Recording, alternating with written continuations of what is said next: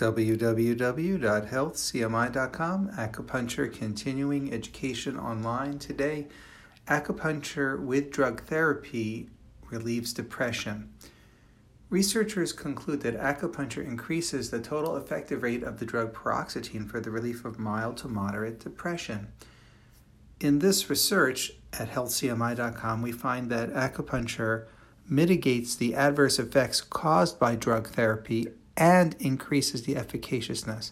In this case, it was paroxetine, an SSRI, which is a selective serotonin reuptake inhibitor, also known by the name Paxil, for example. In this case, people taking Paxil did not do as well as people who took Paxil and also had acupuncture therapy. In other words, they had less depression as a result of combining the therapies. In addition, less side effects from the drug. You can go to healthcmi.com, click on news, and the article entitled Acupuncture with Drug Therapy Depression Relief Confirmed on July 19, 2018 has the entire details of the research. Everything's footnoted so you can see the original sources, and the team of translators and researchers at healthcmi.com have presented this for you.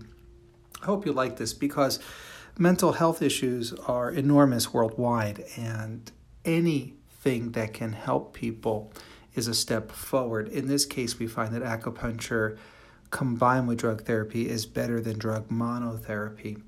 There are also some standalone, in other words, acupuncture as a monotherapy also has some efficaciousness for depression.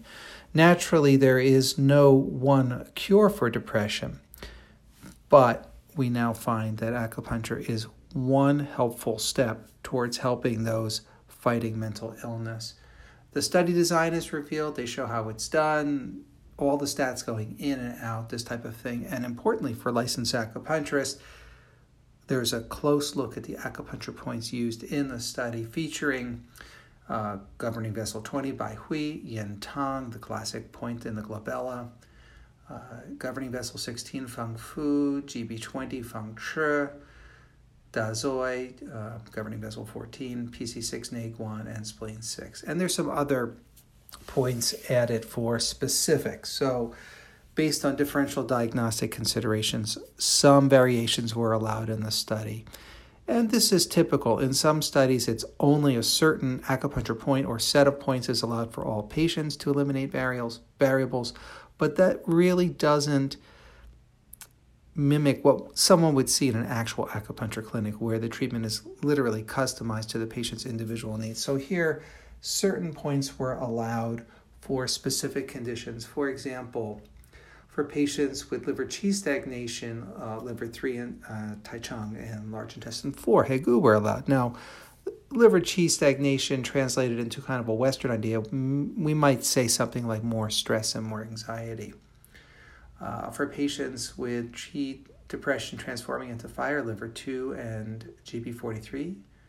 Uh, and for patients with anxiety and depression damaging the spirit, Anmian and Shenmen, heart 7 were allowed, and so on. So it is a great detail for clinicians to see what the research supports, and I encourage everyone to take a look.